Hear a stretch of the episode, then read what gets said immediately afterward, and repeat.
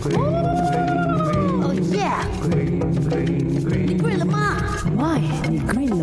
嗨呀，有喊我小眼睛师傅啊！今天要教大家怎么样泡妞啊？不对，是要怎么样吃泡面啊？不对，是告诉大家为什么泡面哦是颗粒形、是卷曲的形状的呢？有没有想过嘞？那其实原因有好几个，为什么泡面不是直线条的呢？第一，可以节省空间。那泡面呢是发源于日本，而日本的国土面积小嘛，自然就有了节省空间的理念。为了节省包装的空间，把泡面呢做成波浪的状，可以在更小的包装里面呢盛装更多的面条。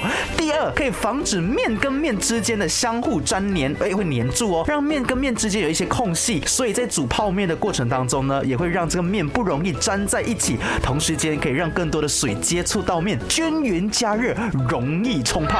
第三，防止面饼破碎，卷曲状的面条更加稳固，因为大部分的这个泡面都会经过油炸嘛，而油炸之后的面饼呢，就会变得很脆弱。波浪状的面呢，是比直线型的面更不容易碎了，重点也利于运输还有保存。第四点，让面更加 Q 弹，抖一抖，把面做成波浪状呢，在加工的时候有助于空气的流通，容易烘干成型。面泡煮熟之后呢，弹性也会变得很好哦。